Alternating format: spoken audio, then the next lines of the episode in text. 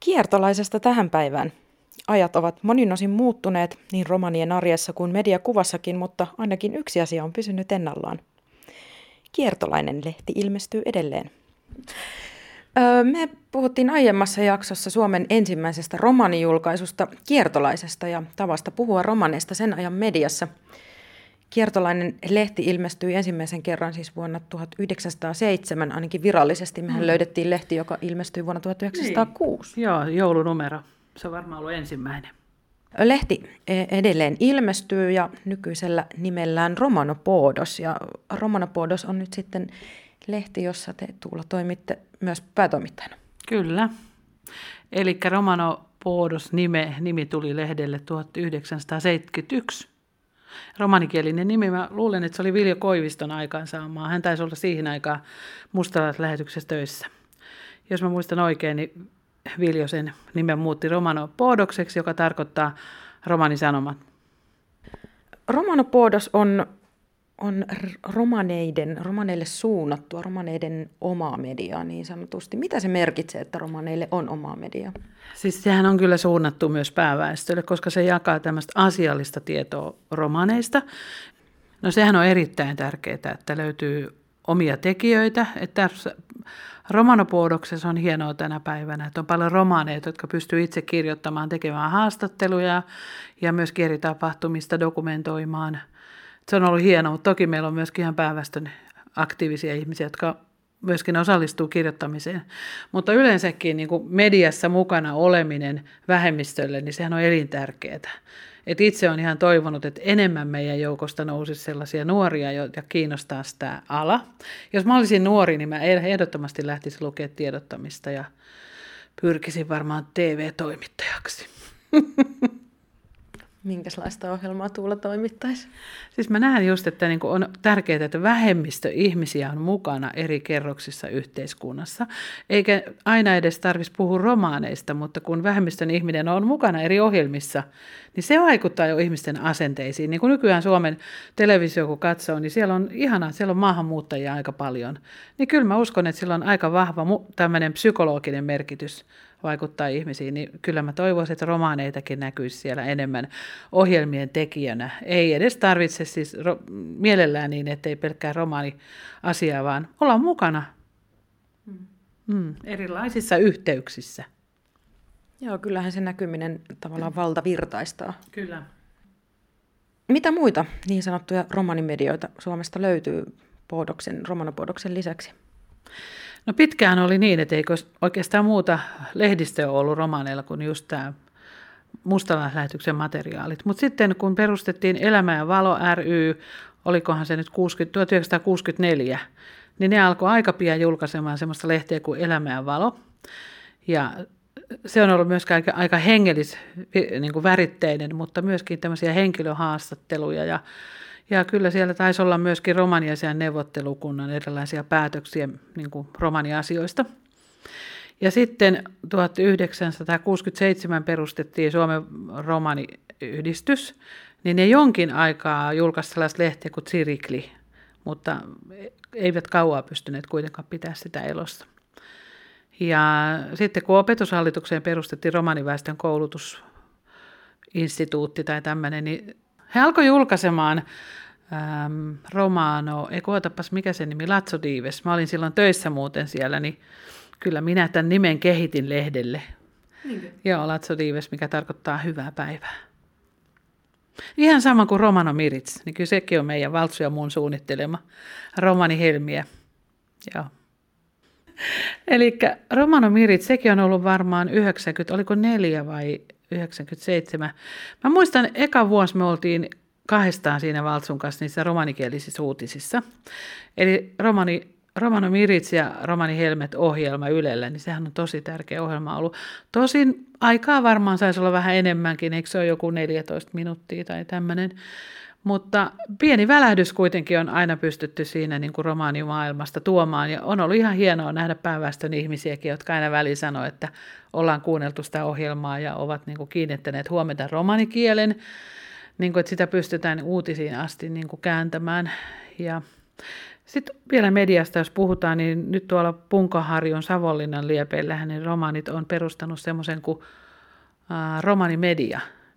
Ja he tekevät tämmöisiä video-ohjelmia nyt tällä hetkellä niin romanijärjestöistä. Että meilläkin oli viime viikolla 2 päivänä kuvaajat täällä ja haastattelijat. Mitä mediasta puuttuu? Mitä pitäisi olla lisää? Niin, no siis somehan on mahtava kanava, että sitähän kannattaa hyödyntää paremmin. Romanithan tekee itse jonkin verran sellaista videoa, mutta mun mielestä pitäisi kouluttautua nyt romaninuoria ihan tälle alalle, media-assistentteja ja muuta tähän tiedottamiseen liittyen. Ehdottomasti pitäisi saada meidän nuori polvi nyt innostumaan tästä alasta, että siellä olisi ammattilaisia kameran takana ja jotka osaa tehdä haastatteluja. Se pitää olla tasokasta ja laadukasta tämän päivän ohjelmaa. Semmoista mä niinku toivon. Näkyvyyttä kaikella tasolla ja radio myöskin pitäisi ottaa enemmän hallintaan. Radio ihmiset kuuntelee yllättävän paljon kuitenkin työmatkoilla ja vanhemmat ihmiset varsinkin. Niin ehkä radio pitäisi vielä enemmän saada romaniohjelmia. Ja toivonkin sitä, että tulisi enemmän romaniohjelmia radioon. Te olette Tuula Romano Podoksen päätoimittaja. Minkälaiset ajatukset ja toiveet teidän työtä ohjaa? Niin, mä oon nyt tässä 14 vuotta ollut Romano Mission toiminnanjohtajana ja siihen pestiin on myöskin kuulunut tämä lehden päätoimittajuus. Kyllä mä aluksi otin aika voimakkaana niin kuin tämmöisen näkökulman niin kuin lasten kasvatuksesta, koska me ollaan kuitenkin niin kuin lastensuojelujärjestö, niin ihan erilaisiin elämäntilanteisiin lasten kasvatukseen, eli eri ikäryhmille, elämän kriiseistä, vanhempien erosta ja muutenkin tämmöisiä niin kuin mielenkiintoisia haastatteluja. Mä oon halunnut saada eri ammattiryhmistä romaaneista ja ihan tavallisista romaaneista niin semmoista arkipäivän kuvaa, realismia. Se on musta ollut hirveän tärkeää. Ja sitten aina silloin tällöin otetaan uudelleen romanien historiaa, koska itse olen ymmärtänyt, että kun saat pikkusen tietoa romanien historiasta, niin se avaa ymmärrystä menneeseen. Ja se on ihan hyvä romaneille itsekin tiedostaa niin kuin omaa taustaa. Osaa antaa arvoa tälle päivälle. 1907 eli 112 vuotta sitten Kiertolaisen joulunumerossa kerrottiin muun muassa Viipurin avatusta romanilapsille tarkoitetusta lastentarhasta ja koulusta. Kerrottiin markkinoista ja kohtaamisista romaneiden kanssa siellä, romaneiden tuvanpesusta ja kuvauksen romanien luonteesta ja elämäntavoista. Miltä tulee näyttämään seuraava Romano Podoksen numero nyt 112 vuotta myöhemmin? Joka lehdessä meillä on nykyään ollut meidän eri työmuodoista niin kuin sellaista, että mitä sen 3 kuukauden, lehti ilmestyy 4 kertaa vuodessa, niin mitä toimintaa meillä on sen 3 kuukauden aikana ollut, millaisia tapahtumia. Eli meillähän on tämä romani naisvankilatyö 10 vuotta ollut. Siitä me aina kerrotaan eri vaiheita. Ja sitten meillä on tämmöinen perhetyö kuin Eväitä arkeen ja jalkautuva katutyö. Niistä kerrotaan aina. Ja henkilöhaastatteluja mielenkiintoisia ja mitähän tuohon tuleekaan. Nyt tuohon lehteen mulla on vielä materiaali niin kuin tuohon käsittelyvaiheessa, mutta pyritään aina saamaan se mielenkiintoiseksi hyvien kuvien kanssa.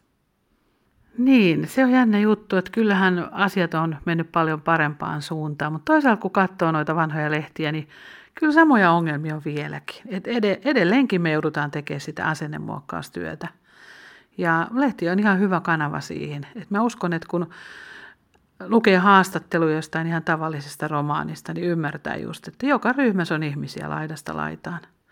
Ja sitten tulee ehkä vielä sekin ymmärrys, että olosuhteilla on aika iso merkitys ihmisen elämään.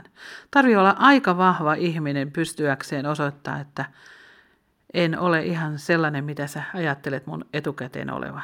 Me ihmiset ollaan vähän sellaisia, että me laitetaan niitä leimoja toinen toisillemme ja tarvitsee vahvuutta osoittaa olevansa erilainen. Helpompi on mennä siihen muottiin, mikä meille on rakennettu. Toisaaltahan mun mielestä on paljon tapahtunut myös myönteistä kehitystä median suhtautumisessa vähemmistöihin, mutta samanaikaisesti sitten taas tavallisen kansan keskuudessa, kun on monenlaista pahaa oloa ilmassa, niin tuntuu, että kuitenkin se kielteinen asenne on taas voimistumassa. Mutta medialla on ihan mielettömän suuri mahdollisuus vaikuttaa ihmisten asenteisiin. Mä näkisin, että paljon hyvää asiallista tietoa tänä päivänä on mediassa ja toivonkin sitä, että media ymmärtää just tämän heidän heidän mahdollisuutensa ja heidän valtansa olla yhteistyössä vähemmistöjen kanssa. Ei tarvitse mitään kiiltokuvaa meistä antaa, mutta semmoinen realistinen ja jotenkin on tärkeää, että ihmisiä tuodaan julkisuuteen eri yhteyksissä ja laidasta laitaan. Hän oli siis Tuula Åkerlund, Romano Mission toiminnan johtaja. Kiitos Tuula haastattelusta. Romanikielisissä uutisissa kerrotaan tänään, että Naisten kulma on muuttanut uusiin tiloihin. Naisten kulman tukipiste on muuttanut uusiin tiloihin Helsingin Kurviin.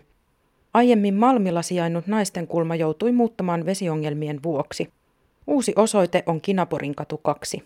Naisten kulma on rikostaustaisten romaninaisten tukipiste, joka tarjoaa erilaisia tukimuotoja rikoksettoman elämän tukemiseksi. Toiminnalla pyritään vahvistamaan kansalaistaitoja ja arjen hallintaa. Naisten kulmassa tarjotaan yksilötukea sekä vertaistoimintaa pienryhmässä. Tukea ja valmennusta voi saada opinto- ja työllistymispolkujen kanssa tai kesken jääneisiin opintoihin. Naisten kulma tarjoaa myös yhteisöllisen tilan, jossa on mahdollisuus harrastuksiin sekä muuhun mielekkääseen toimintaan. Romanikieliset uutiset kertovat myös, että oikeusministeriön koordinoima Against-hanke on tuottanut uutta koulutusmateriaalia vihapuheen ja viharikosten vastaiseen työhön.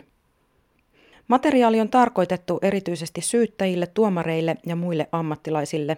Siinä on tietoa aihetta koskevista tutkimuksista sekä lainsäädännöstä, Euroopan ihmisoikeustuomioistuimen ratkaisukäytännöistä ja oikeuskäytännöistä. Uuden koulutusmateriaalipaketin tarkoituksena on lisätä tietoa ilmiöstä ja tukea vihapuheen vastaista työtä tekeviä henkilöitä. Viime marraskuun lopussa päättynyt Against Hate-hanke on julkaissut suositukset vihapuheen ja viharikosten vastaiseen työhön. Romanikieliset uutiset lukee Walfrid Åkerlund. Latso kvellatumenge saarenge. Naisten kulma tukipistehin ömsädas paro forosko nevo rummoske. Nevo adressohin Kinaporinkatu 2. Naisten kulmahin mienide ajasaave kaalengo jaajenge. Koonenhin ahte aro phannipa. Dori deda frolaaka jelpipi nevo jivibosko stelliboske. Arodoi buttia kammena. Tet joraven sakko diivesko jivipa. Aro naisten kulma dena kokaresko jelpipata besko krupposko tsetano rakkipa. Jelpipa vojulatellel niina skoliboske ta buttiako lahiboske trommeske. Dorihin niina tsihko rummos kai lenate tseren frolaaka hoppies. Nevo vasteskoliin. Podcasten tai jelpipa histibosko tseribosko niekimme buttiake.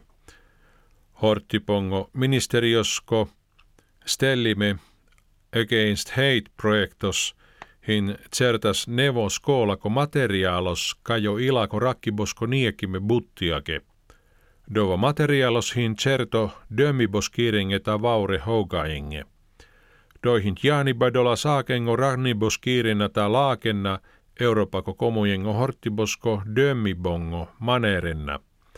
Nevo skoolako materiaalisko mieniba hinte tserel baarideske jaanibadala saakenna. Siiko perehesko ennos luutime Against Hate-projektoshin dias auriliin kailenat jaanipa sar komuja vojuvena tseren butti ilako rakkipongo niekimeske.